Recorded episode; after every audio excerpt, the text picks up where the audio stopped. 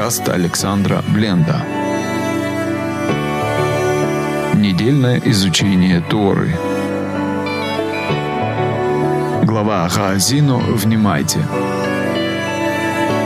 Последняя песня Маше. Шалом, дорогие друзья! С вами Александр Бленд. И с Божьей помощью мы с вами сегодня будем изучать недельную главу Гаазину и будем читать 32 главу книги «Дворим» или «Второзаконие». В прошлой главе мы прочитали о том, что Всевышний в качестве одного из последних поручений поручает Маше сложить особую песню и научить этой песне весь народ Израиля от мала до велика, чтобы все ее знали, чтобы она не отходила от уст. Эта песня должна стать народной песней. И если, а точнее, когда, тут уже не говорится, а если, когда народ Израиля оставит Бога, пойдет во след другим богам, и произойдет разрыв между Израилем и Всевышним, в памяти Израиля все равно будет жить эта песня как надежда на возвращение, как гарантия, свидетель того, что Всевышний ждет этого возвращения. Свидетельство того, что у народа есть родина, духовная родина, есть завет, который не разорвется, и народ Израиля все время может вернуться ко Всевышнему. Итак, наша недельная глава почти вся посвящена этой песне, которую сложил Маше. И сама недельная глава называется «Азину», по первому слову этой песни, что значит «внимайте». «Азину шамаим вейдабера» «Внимайте небеса, и я буду говорить». «Ватишма арец имрей фи» «И услышит земля речение уст моих». Слушателями назначаются небо и земля.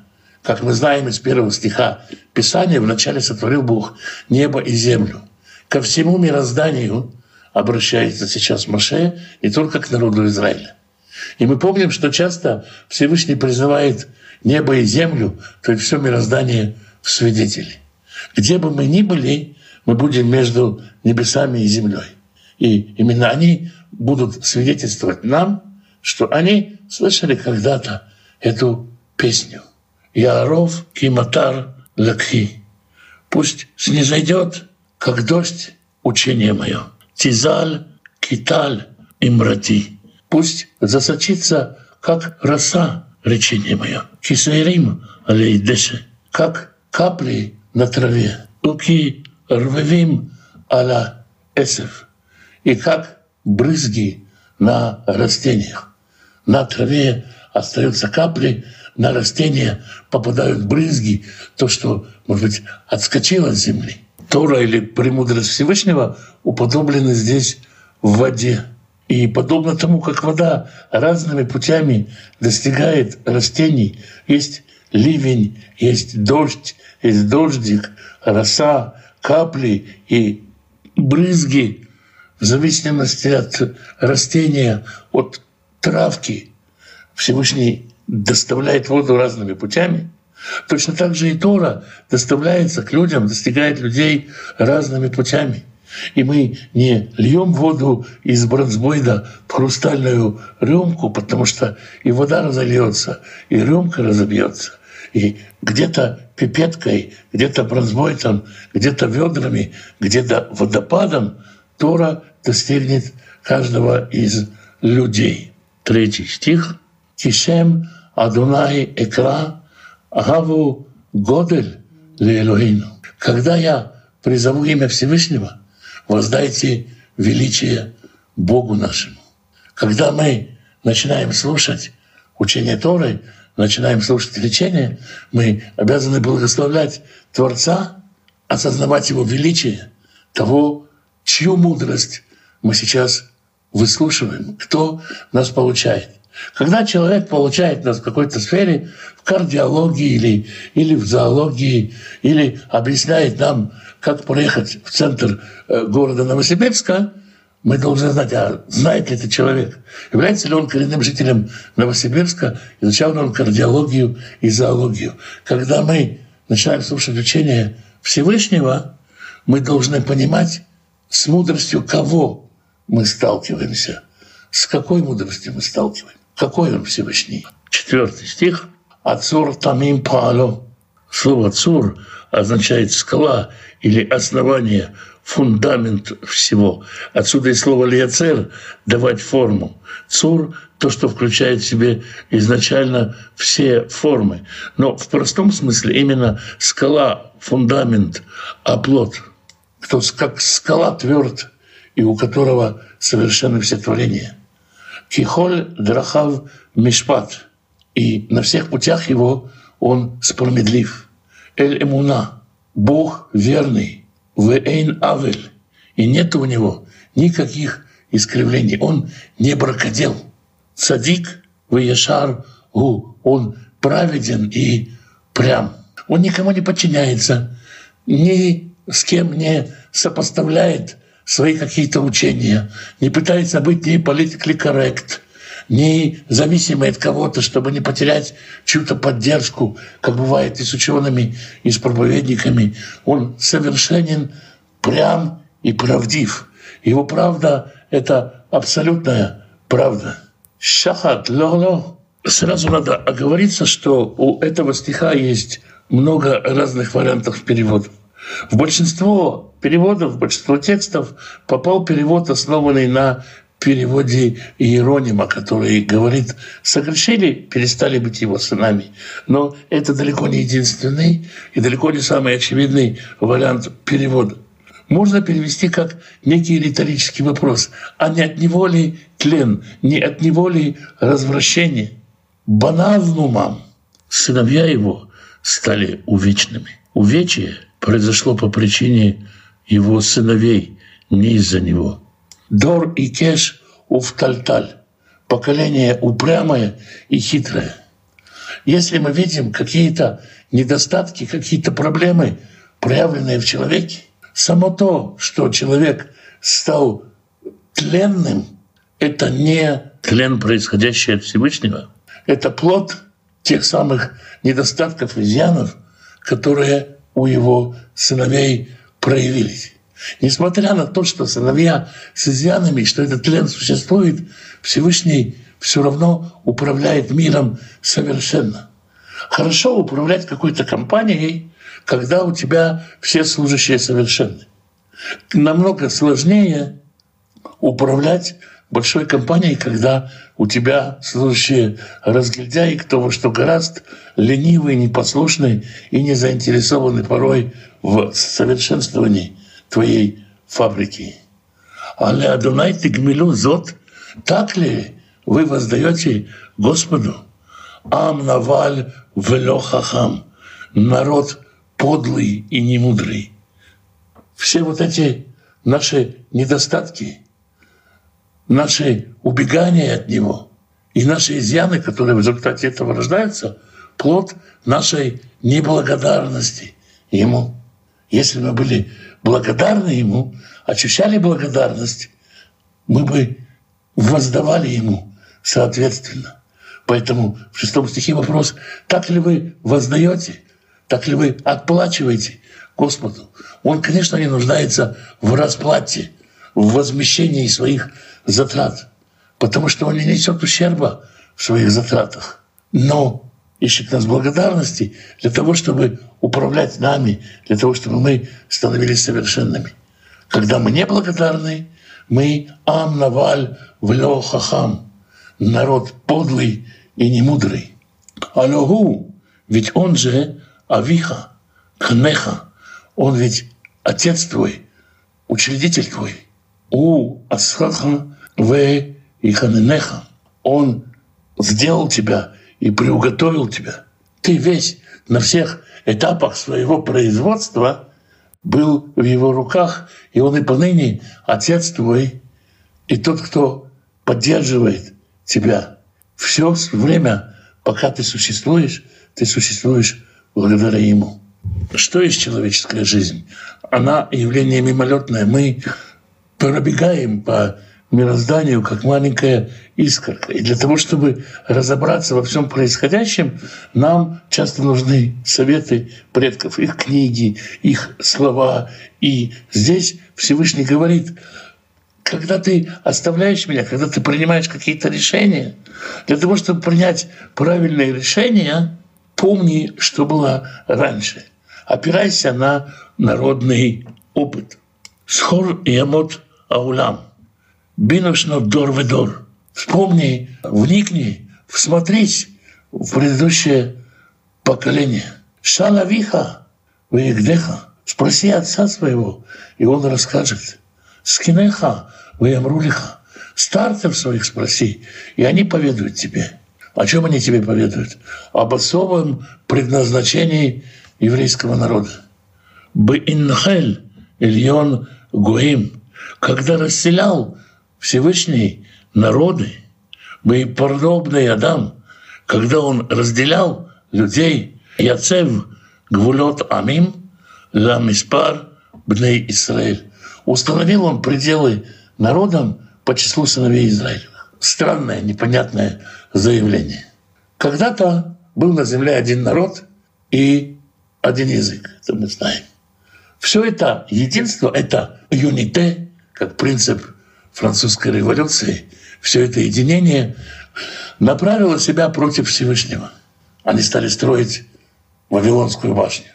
Рассказывают, что в этом единстве они настолько сосредоточились на проекте, что когда погибал человек, они не плакали, есть у нас еще. А вот когда падал кирпич, они говорили, вот нам теперь придется еще один кирпич делать. Сам проект превратился в то, что стало над обществом. Единство пошло во вред. Всевышний спустился, спустился, то есть дал свое откровение. Когда открывается Всевышний, открывается наша личная сущность каждого. Если мне открылся Всевышний, я познал больше Алекса. Если моему соседу открылся Всевышний, он себя больше познал. И когда спустился Всевышний, появилось своеобразное разделение. Всевышний смешал их языки и сотворил 70 народов, которые перечислены в книге Берешит, и любопытный читатель их там отыщет. И это соответствует 70 Бней Исраиль, сыновьям Израиля, которые спускаются в Египет. То есть Всевышний еще до того, как появился Яков и полюбились его сыновья, и они спустились в Египет, уже предусмотрел это соответствие. Причем не количество сыновей Израиля определялось количеством народов, а наоборот, количество народов определялось количеством сыновей Израиля. То есть судьбы народов – на самом раннем этапе их формирования поставлены в зависимость от сынов Израиля на самом раннем формировании израильского народа. У народа Израиля есть особая миссия, что его состав, его функции, его отношения со Всевышним влияют на судьбы, на способ управления другими народами. Даже когда кажется, что Израиль живет в изгнании, и порабощен этими народами. Кихелек Адунай Аму, потому что надел Господа народ его. Яков Хевел Нахалату. Яков надел имение его. В разных странах живут люди, Господь разделил территории, сам решил разместиться, устроить себе штаб-квартиру, пожить среди народа Израиля. Среда обитания Всевышнего — это его народ. Об этом говорит 9 стих.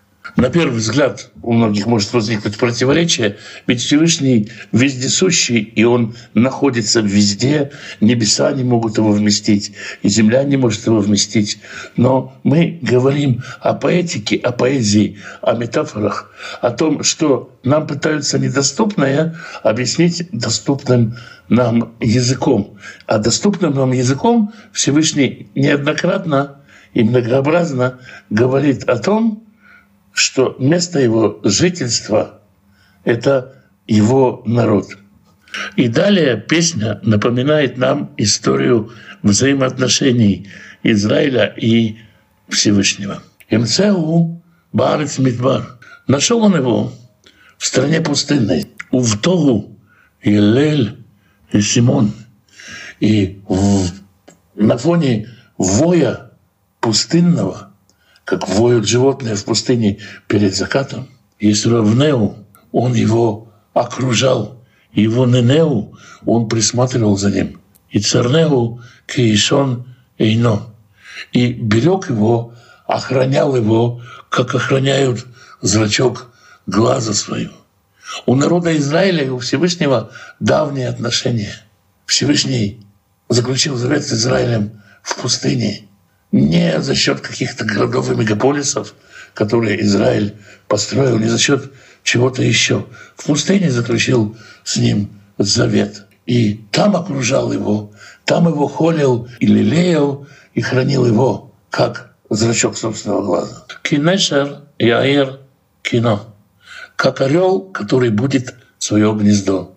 Рассказывают, что перед отправлением в путь орел нежно будет своих младенцев.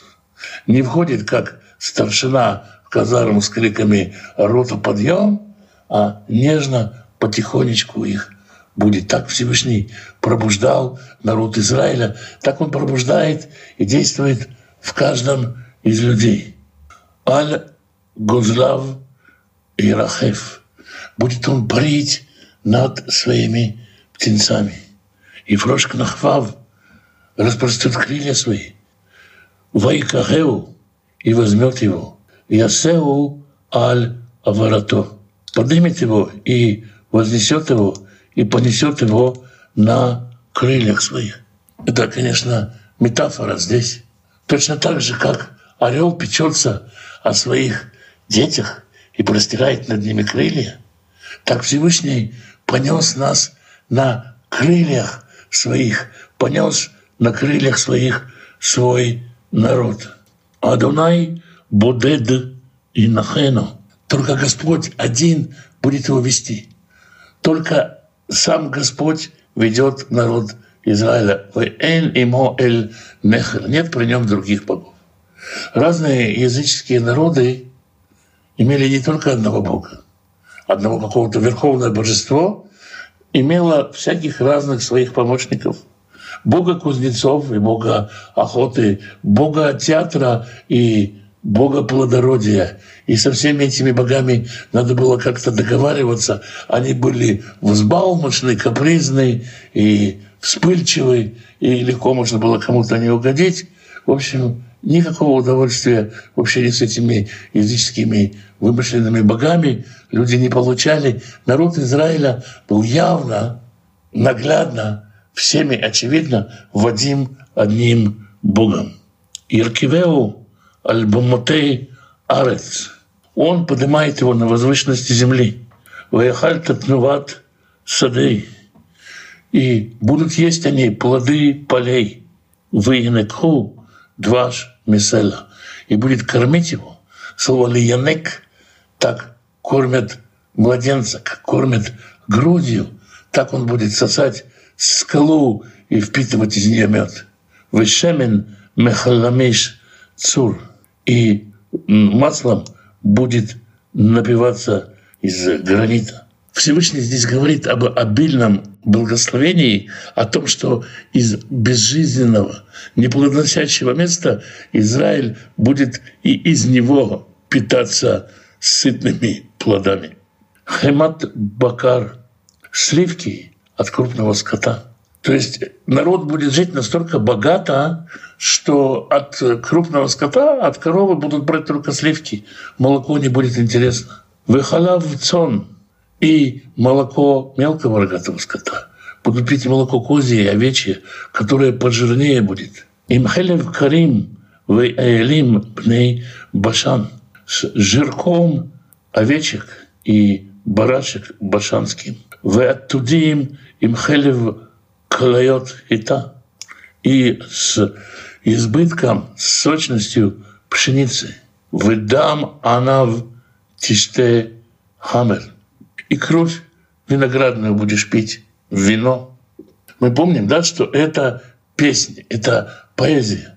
Поэтому Вино можно назвать виноградной кровью. И это может быть отчасти ответ многим тем, кто спрашивает про пить кровь мою. Я виноградник, пить кровь мою. Как так можно пить кровь? Вот вам метафора самой Торы. Будешь пить кровь виноградника. Тора описала все то обилие благословений и заботы, которым Всевышний окружил народ Израиля. Казалось бы, живи, радуйся, благодари Всевышнего, но не тут-то было. Ваишман и Ширун, и разжирел и Ширун.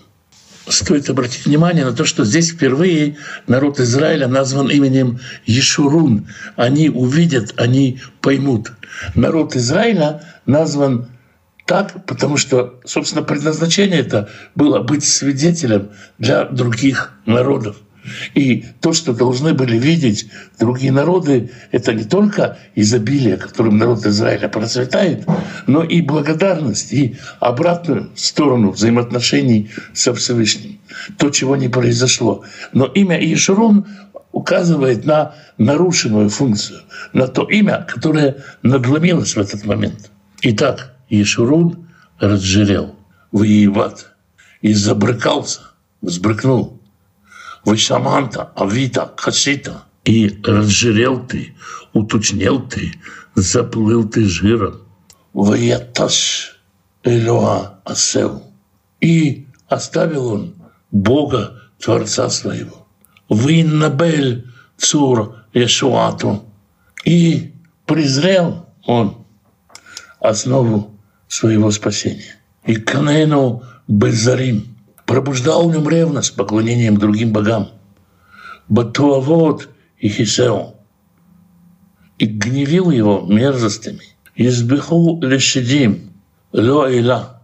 И будут они приносить жертвы бесам, не богам. Элаим лоидум, богам, башкам, которых они не знали. Хаддашем Мекарев Бау, новоделом от соседей. Лешеорум Авутыем, о которых они помышляли отцы их. Цура и ладеха ши, и ты оставишь того, кто с детства был Творцом твоим. В тишках Эль Михалелеха. И забудешь Бога, который наставлял тебя, который делал тебя.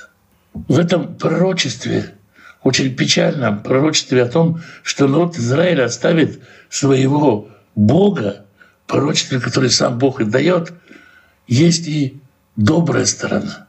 А добрая сторона в том, что Господь говорит, я заранее это знаю, я к этому готов, когда принимаю тебя. И песню-то эту я даю для тебя, для того, чтобы ты мог вернуться ко мне.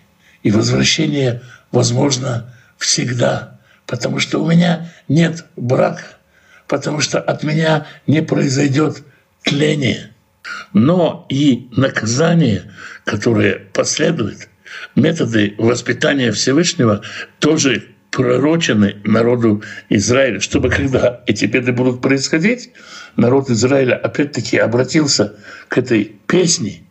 Традиция говорит, что все на свете содержится в этой песне. Все ситуации в ней предусмотрены. И вот когда что-то произойдет, народ Израиля может обратиться к этой песне и увидеть, что Всевышний и это предвидел, и отсюда, и с этой точки тоже есть дорога назад. Воирадунай, и увидит это Господь, воинац, и разгневается. Можно перевести это как раздразниться. Снова мы говорим о метафорах по отношению ко Всевышнему. Конечно, его невозможно не рассердить, не раздразнить. И то, что он являет нам, это не эмоции, которые есть у Всевышнего – это то, что можно передать нам, как притчу, через эмоции. Михаз, Банав, Убнутав. От того, что гневят его сыновья его и дочери. Мы хотим его разгневить, и он покажет нам свой гнев. Уйомаэр и скажет, Астира Панаймеем. Я спрячу лицо свое от них. там И посмотрю каков будет им конец. Кидор тапехотем, потому что они поколение переменчивые. Баним ло иумен бам. Сыновья, которым и доверия никакого нет. Эм канони бело эль. Они пробуждали во мне ревность не Богом. Каасуни беавлейхем. И злили меня, гневили меня суетами своими. Вы они акниам белуам, а я буду пробуждать них ревность не народом. Бегой наваль ахисам. Народом подлым, не стоящим буду гневить их. Всевышний говорит здесь, поскольку они обратились к чужим богам, которые ничего не стоят, которые ничего себя не представляют – я обращусь ко всякому сброду, и это будет по-разному происходить. Возможно, я наведу на них толпы варваров, каких-то людей, которые не знают меня, никогда не народ, наведу на них. Возможно, я буду искать своей славы у этих народов, и мы видим это и в Новом Завете, и в Нинве, куда посылается Ион. Всевышний говорит о том, что будет происходить, чтобы когда это будет происходить, народ понимал, по сути, что все под контролем. Киэш катхабеапи, потому что гнев возгорелся во мне. Ватикад ад шеул, и горит оно, ватиках ад шеул тахтит, и горит оно до глубин земли. Ватухал арец и вула. И этот огонь пожег землю и все, что на ней – Опять-таки мы можем вспомнить здесь слова Петра «Земля и все, что на ней сгорит». «Ватильгат муздей грим» и обгорят, прокорят, выгорят основы гор. Так разгорелся во мне огонь, что он сойдет с небес, пожрет, спалит все земное, все вот эти суетные земные дела. Нет, не уничтожит всю землю. Потому что здесь мы говорим о середине истории, не о конце истории. И Петр, скорее всего, говорит про это все земные дела, все вот эти земные суеты, они сгорят. И Всевышний прожжется до основ гор. А цефа алеймо раот, я соберу к ним все беды. Хейцай ахале бам. Все стрелы свои произведу я на них. Все, что у меня есть, все стрелы позапускаю в них. Мизайрав и поражение голодом, в лохмей рецев и побои огнем, в кетер мрали и горькая язва, вешен бегемот и шалах бам, и зуб зверей нашлю я на них, и Мхамад захлей афар с ядом ползучих гадов, и голод, и огонь, и эпидемии, и кусучие звери и жалящие змеи, все это найдет на народ Израиля. в наказание за отступление. Михуц Тишкель Херев. Снаружи будет губить их меч. Мы выходили моима, а внутри дома будет ужас. Гамбахур, Гамбатула, Юнек, им Иш, Саева. Под этот огонь попадут и юноша, и дева – и младенец, сосущий грудь, и седовласый старец.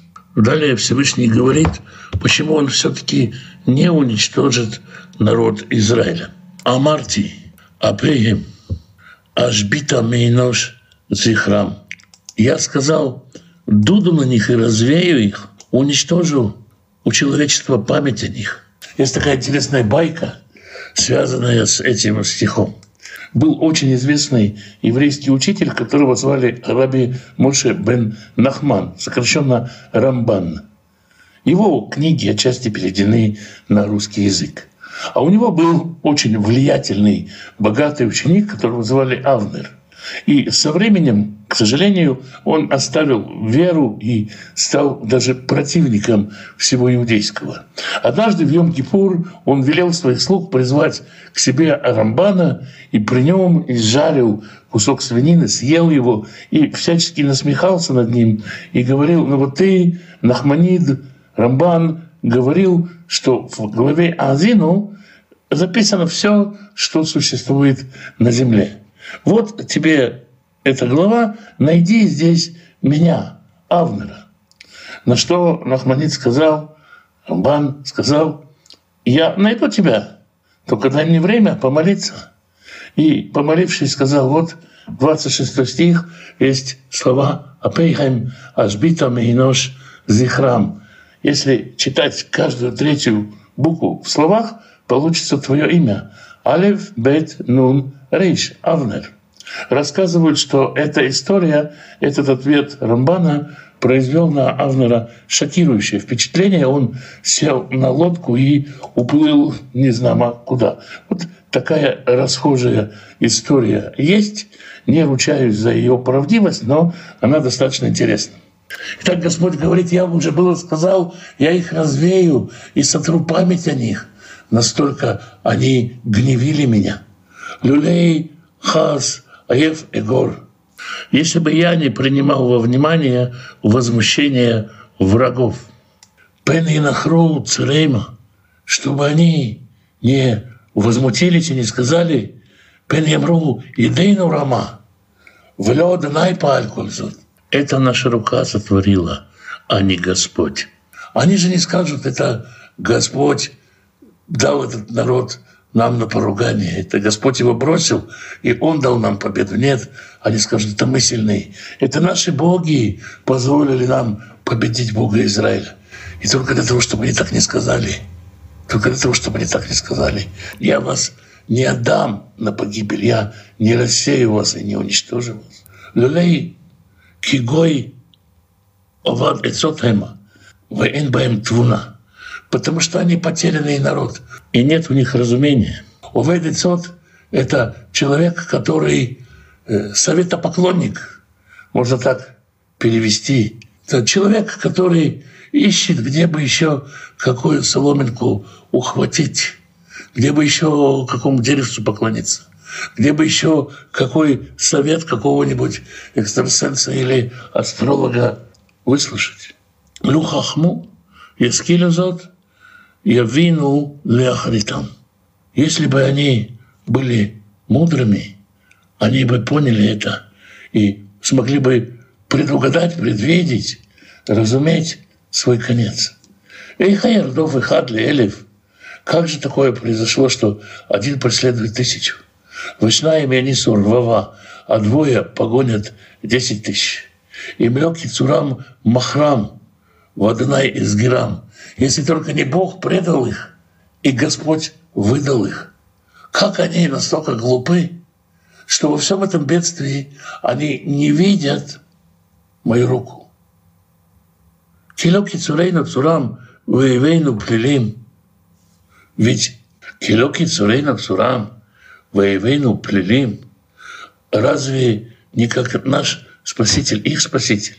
Разве не наш Спаситель помогает им. Воевейну плелим. И враги наши – это судьи наши. Вот то, что мы должны были понять. То, что народ Израиля должен был понять. А разве тот, кто помогает им, это не наш Спаситель? Разве тот, кто стал их оплотом, это не тот, кто был нам оплотом?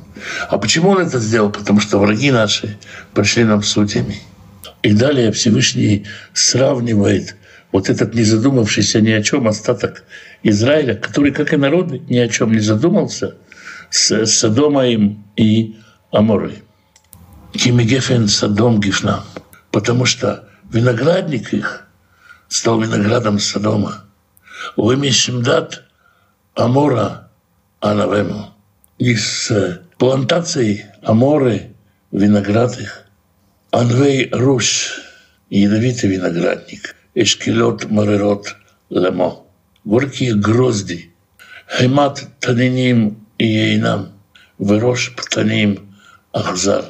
Яд змей стал для них вином, и жестокая голова кобры. Они стали вести себя как змей. Алюгу камосим мади хатум беацаратай. Ведь все это, все вышесказанное, сокрыто со мной, сопрятано в сокровищницах моих. Я все это предугадал. Я все это предусмотрел. Как низко не пал бы народ, как бы не превозносились над нами враги. Все это предусмотрено Всевышним от начала, точно так же, как Он установил пределы народам по числу сынов Израиля, зная доподлинно, сколько их будет. И поэтому и для тех, кто спустился на самое дно, и для тех, кто там на дне стучит снизу, для всех предусмотрена возможность исправления и возвращения. Хорошая возможность проверить, где мы чувствуем себя неисправимыми, где мы не можем себя простить, не можем поверить, что Бог нас простил, где мы еще уверены, что мы так напортачили, что самому Всевышнему не исправить.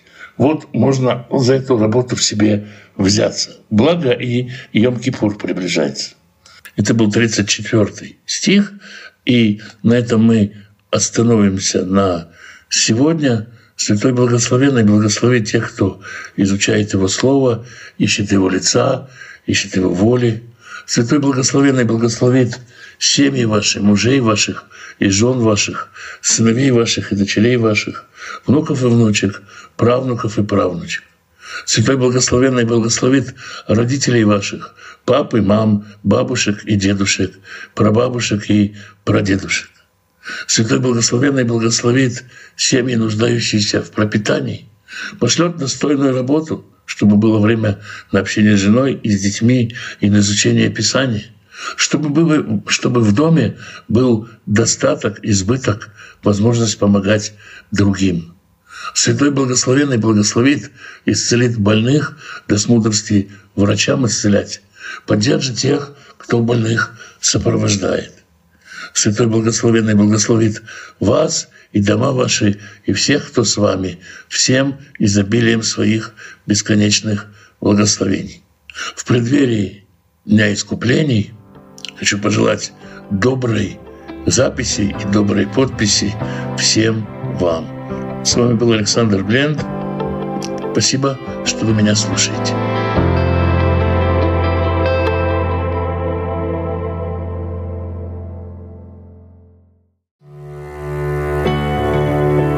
Подкаст Александра Бленда. Недельное изучение Торы. Глава Хаазину «Внимайте». Последнее, что он увидел. Шалом, дорогие друзья! С вами Александр Бленд. И с Божьей помощью мы с вами сегодня заканчиваем изучение недельной главы Гаазину.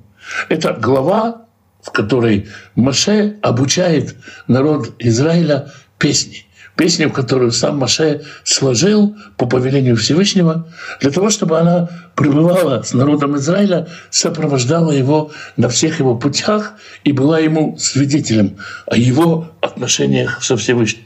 В первой части песни, которую мы читали в прошлый раз, Маше говорил о том, что Всевышний знал заранее все, что может случиться с народом Израиля в мельчайших деталях.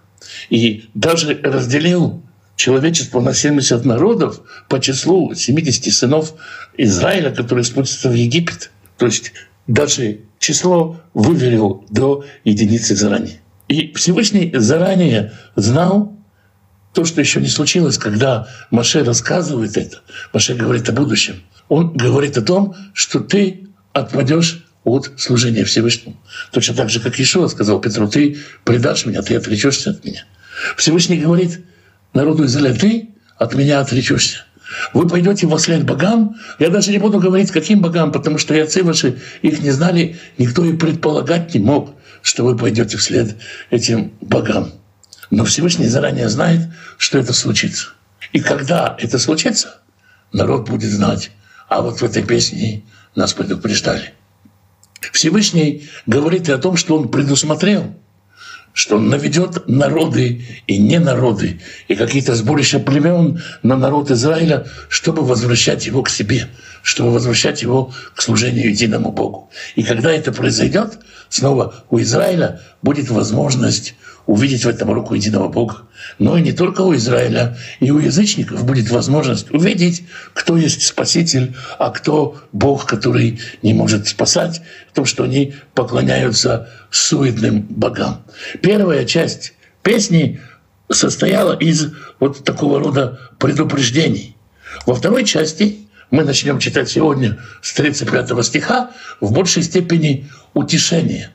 Всевышний говорит о том, что точно так же, как он предусмотрел наказание для народа Израиля, он предусмотрел и защиту, заступничество за народ Израиля, который тоже настанет свое время. Предусмотрел наказание для тех народов, которые преследовали народ Израиля. Снова зададим тот же самый вопрос, а почему народы получают наказание, если они были бичом, оружием Всевышнего?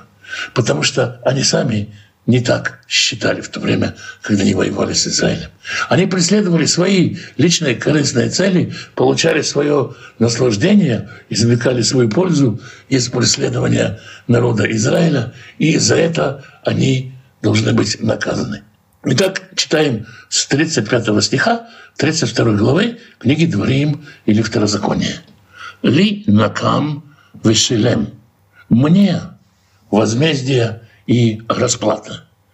В Септуагинте, в греческом переводе, это место переведено так, словно здесь написано «льем» – «в день возмездия и расплаты». Потому что слово «льем» можно было записать сокращенно буковками «ламет» «ют» в мацарецком тексте, в тексте, который мы читаем, вот эта самая версия. Когда вы встречаете в переводе «в день такой-то», знаете, что это основано на септуагинте. «Лина кам веселем» – «мне воздаяние и расплата».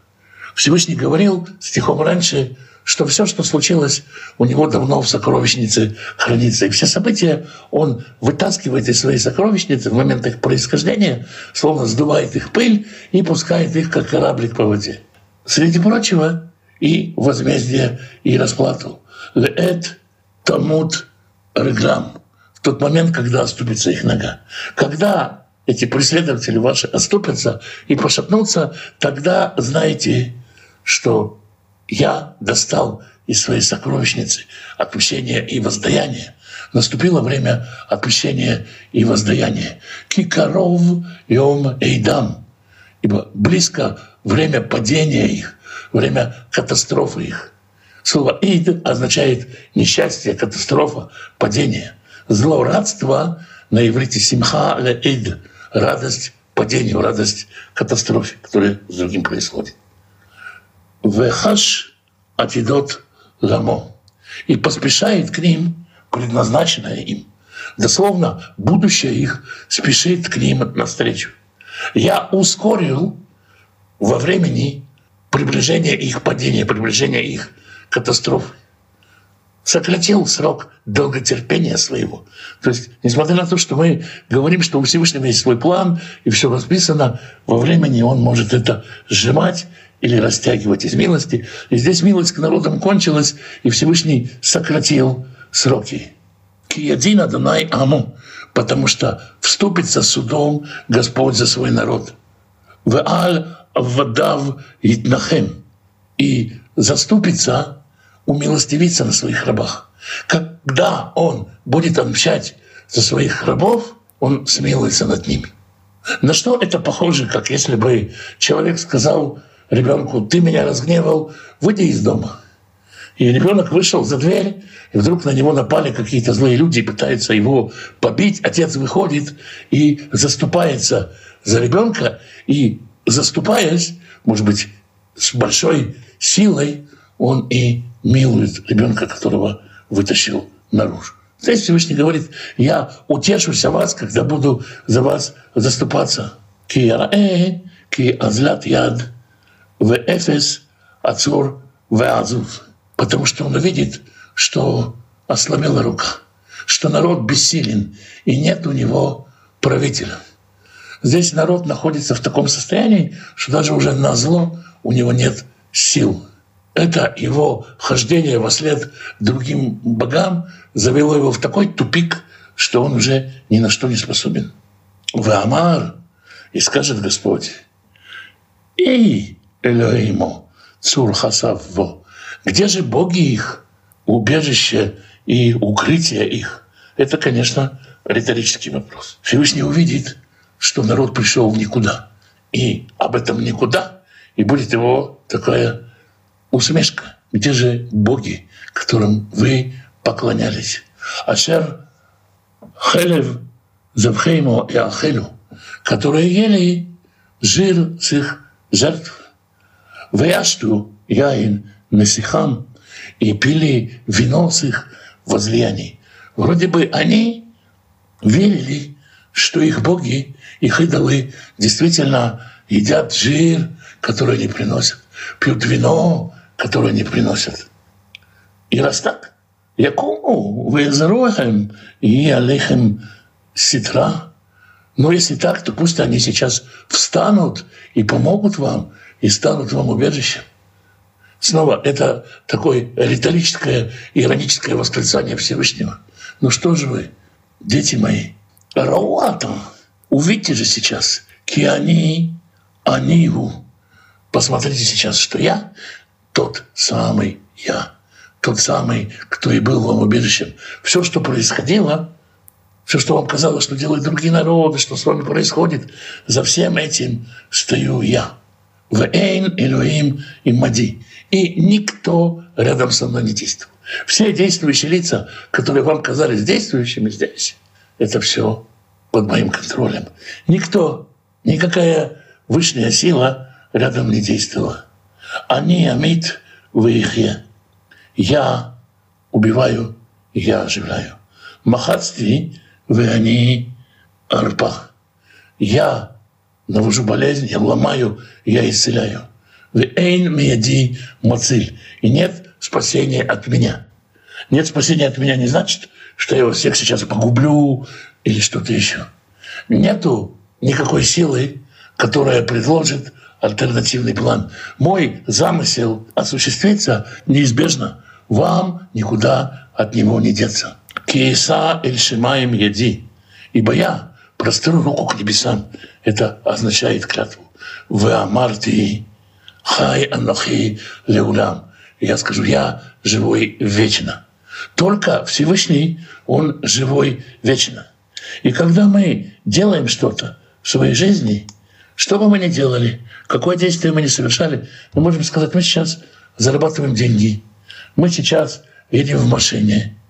Если во всей этой цепочке наших действий, зачем мы это делаем, в конце не будет стоять, чтобы служить Всевышнему, то мы живем по плоти, а не по духу, то мы живем во временном, а не в вечном.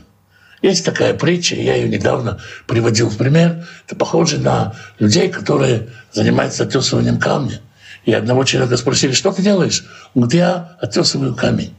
Другой сказал, я зарабатываю деньги для семьи, надо кормить детей. Третий сказал, я строю дворец. Во всем, что мы делаем, можно задаться вопросом, видим ли мы глобальный божественный замысел, если у того, что мы сейчас делаем, часть в вечности. Если есть, это по духу. Если нет, это по плоти. И это связано с тем, что Господь говорит, я живу вечно, я вечный. То, что в вечности, то по духу. Им шаноти барак хирби. Если я заточу до блеска меч свой, Всевышний здесь говорит, том, как он точит меч, такой образ человека, готовящегося к войне. Разумеется, у Всевышнего нет меча в руках. И это образ. Витахез бемишпат ядай. И в руки свои возьму суд. Меч Всевышнего — это суд. Ашив накам лецарай. Я воздам воздаяние тем, кто враждовал со мной. У миссанай ашалем. И ненавистникам своим я дам расплату. И дальше очень яркий образ. Мы ведь с вами о поэзии говорим. Вот вам образ, который дает Всевышний о том, как он будет заступаться за свой любимый народ. Аскир Хацай Медам. Дам своим стрелам опьянеть от крови. Стрелы, частью деревянные, они, естественно, впитывают кровь, в которую вонзаются в тело и впитывают кровь. И это такой удивительный образ. Вехарви тахель басар. И меч мой будет поедать мясо. Мидам халаль вышивья, от крови умершленных и плененных. Что это значит? Это фраза, мимо которой можно проскочить, но она важна. Всевышний говорит, я не беру пленных. Меч мой будет напоен кровью, когда я заступаюсь за народ Израиля. Я повелеваю пленных не брать. И кровью пленных тоже наестся мой меч. Мирошей Праот Аев. От растрепанных голов моего врага. Когда человек идет в бой, голова его, естественно, растрепана, взъерошена. Ни прически, ни укладки, ни бустапа, ни флессинга у него, конечно, нет. Просто растрепанные волосы. Это такой образ, чтобы легче было представить. Ранину Гуи Мамо. Прославьте, увидьте славу народы в этом народе, в народе Израиля. Можно понять э, слово «гуим» здесь как другие народы. Пусть все народы увидят славу, защиту народа Израиля, который был презираем. А можно понять слово «гуим» как колено Израилевы, которые соединятся и вместе, как единый народ, прославят Всевышнего. Кидам аводав якум, потому что Господь будет давать воздаяние за кровь врагов его. Вынакам Ешем Лицарав. И через народ свой отмстит гонителям его. Векипер Адмато Амо. И искупит его народ землю свою. Если грехи и нечистоту представить как скомканный лист бумаги, когда разглаживаешь его, трудно разгладить его таким, какой он был. Это прощение, очищение. Управление происходит, но вот эта склонность к скомкиванию, даже в ту же форму, в которой уже был скомкан, она остается с листом бумаги. Искупление – это полностью сглаживание. Когда в земле возвращается ее первоначальная святость, это значит, что сам Всевышний может вернуться и обитать на ней. На этом заканчивается песня Маше. Конец краткого изложения истории. А в конце народы мира прославят Израиль, потому что Израиль воздаст воздаяние своим врагам и искупит, осветит свою землю. Это конец песни Маше, это утешение, которое Маше дает народу Израиля. Тут, наверное, время сделать вот какое примечание. Очень часто приходится слышать проповеди, рассказы откровения и пророчества о том, что вот-вот, вот-вот уже все закончится. Нам всем так хочется увидеть то, во что мы верим. Или хотя бы дожить, чтобы наши дети дожили. Или хотя бы знать, когда это наступит. Вера, которая учит здесь, эта песня говорит, все предусмотрено. Как ты видишь, что там все сбылось, так ты вери то, что в будущем все сбудется. Рассказывают, что однажды мудрецы и Рабиакива поднялись и увидели развалины храма, и увидели, как по ним бегает лисица. И они заплакали все, кроме Рабиакива. Рабиакива засмеялся. Мы спросили, Рабиакива, а что смешного-то? Это же наш храм, и он разрушен. Раби Кива сказал, если так доподлинно сбылось, что даже лисица здесь бегает, то и все обетования тоже сбудутся. Можно верить и ждать, что мы живем не по духу, а по плоти. Мы уже сейчас в вечном, и наши обетования, то, что мы имеем, сбудутся. Пусть через 300 лет, пусть через 400, кто к этому готов? К этому трудно быть готовым. От этого рождаются такие пророчества, чаще всего обольщения, Последнее было вот буквально меньше 10 дней назад, о том, что в Рошашана уже все. И снова не все. Помните эту песню? Все в его руках. И все, что нам обетовано, неизбежно наступит. И надо в это верить. Даже если он медлит, все равно буду верить. Это очень важное замечание. Верить, когда он медлит. Это был краткий пересказ мировой истории – через призму истории народа Израиля, который записан Маше по повелению Всевышнего. В его Маше Вейдаберет Коль Диврей Ашира Азот. И пришел Маше и рассказал все слова песни этой. Беазней Аам в уши народа своего. У Оша бен Нун. Он и Оша бен Нун. Здесь он назван Оша, чтобы подчеркнуть, что Маше его учитель, ведь он дал им это имя. ויכל משה לדבר את כל הדברים האלה אל כל ישראל. И закончил Маше говорить все эти слова всему Израилю. ויאמר עליהם, и сказал им, שימו לבבכם כל דברים אשר אנוכי מעיל בכם. Обратите внимание, обратите сердце свое. Обрати внимание на иврите сим лев. Положи сердце. Так говорят. Положите сердце свое на все те слова, которые я говорю вам сегодня. Ашер тицавум эт банайхем, чтобы вы заповедовали сыновьям своим, лишмор ласот эт коль дивре азот. Храните и исполнять все слова этой Торы. Килодова рекумике. Потому что это для вас не пустые слова. Это не ерунда. Это не идеологическая болтовня, которую можно пропустить мимо ушей в режиме «бухти мне». Это очень важное для вас слово. И это касается тех, кто пренебрегает изучение пятикнижия, говоря, у нас есть книги поважнее Маше, здесь говорит, нет, ребята, это не пустые слова. Киуха и хэм, потому что это ваша жизнь. Оба два раза тариху ямим аль адама ашер атем уврим время ярден шама вершата. И через это слово, благодаря этому слову, вы продлите дни свои на той земле, в которую вы идете, когда переходите Иордан, чтобы наследовать ее. Это не просто какая-то территория, которую вы получите, это плодородная, удобная земля, и на ней хорошо бы подольше оставаться. Это место, где будет присутствовать Всевышний. Вы продадите свои дни не просто в какой-то стране, в стране, которую избрал для вас Всевышний, в стране, где вы перед Всевышним предстаете. Уидабер Адунай Иль Маше Бецем Айом Азе Леймор. В тот же самый день Господь говорит с Маше и говорит ему так.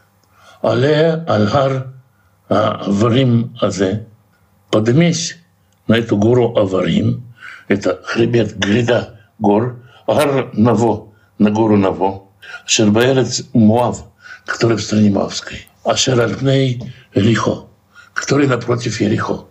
Вырае и увидь это Аарец Кнаан, страну ханаанскую, ашер они нотен ливне Израиль ляхуза, которую я даю в наследие народу Израиля. С одной стороны, мы знаем, мы еще об этом сегодня скажем, Маше получил наказание, что он не войдет в страну Израиля. Он не сможет войти в страну Израиля.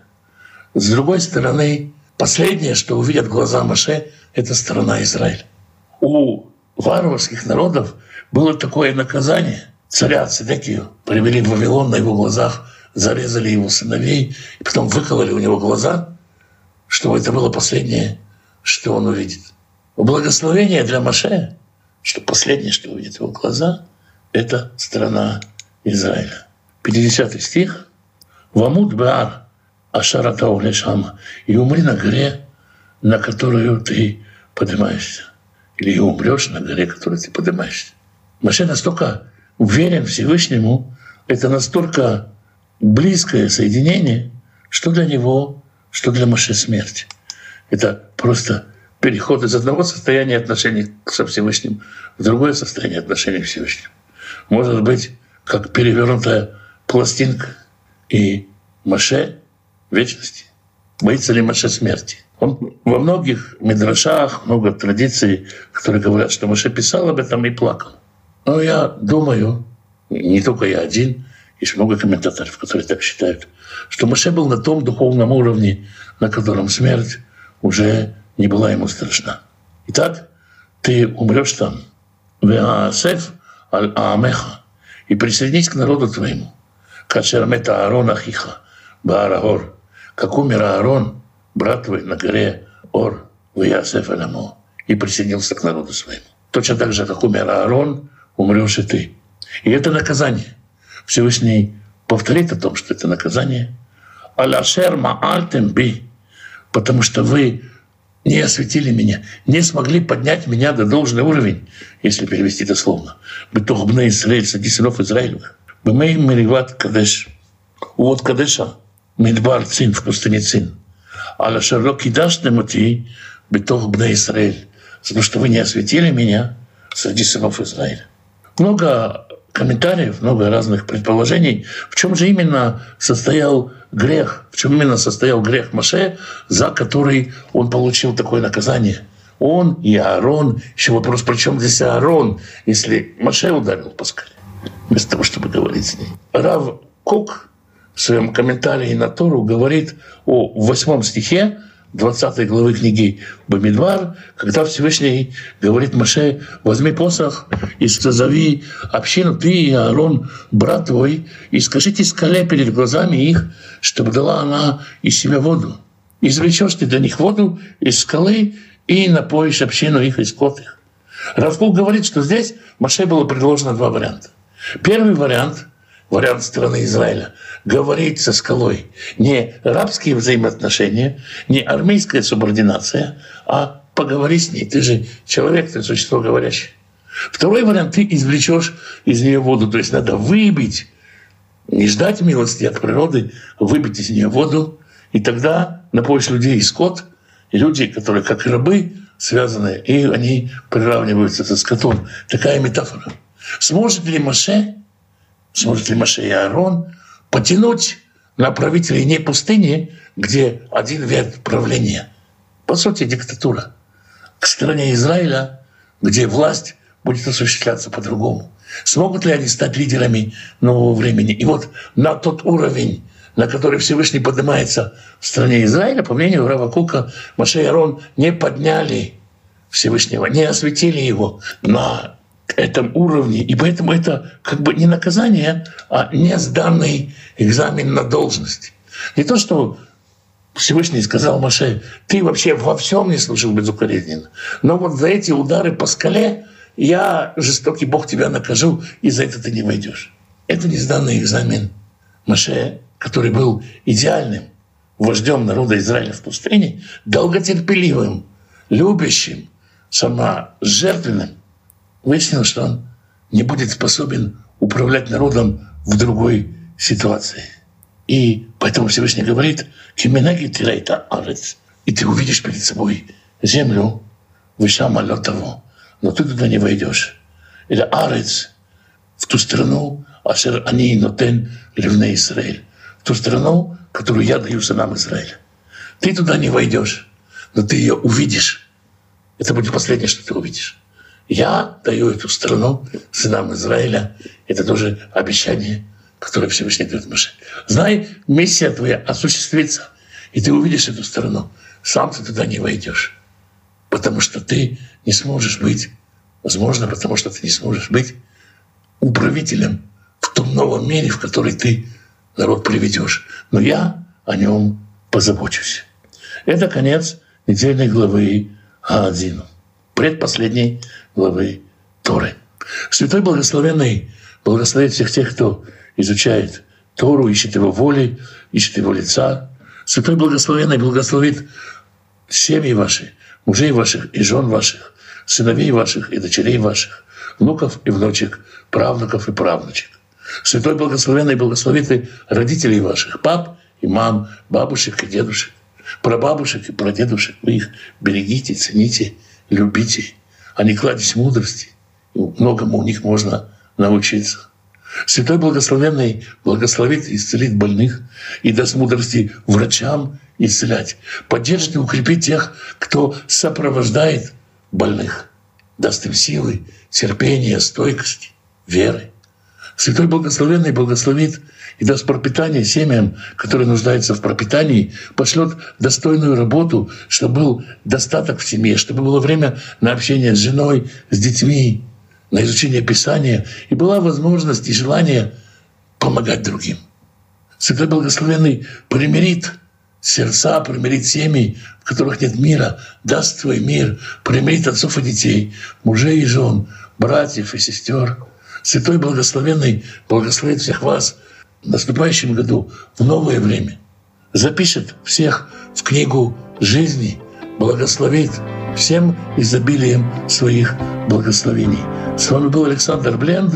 Спасибо, что вы меня слушаете.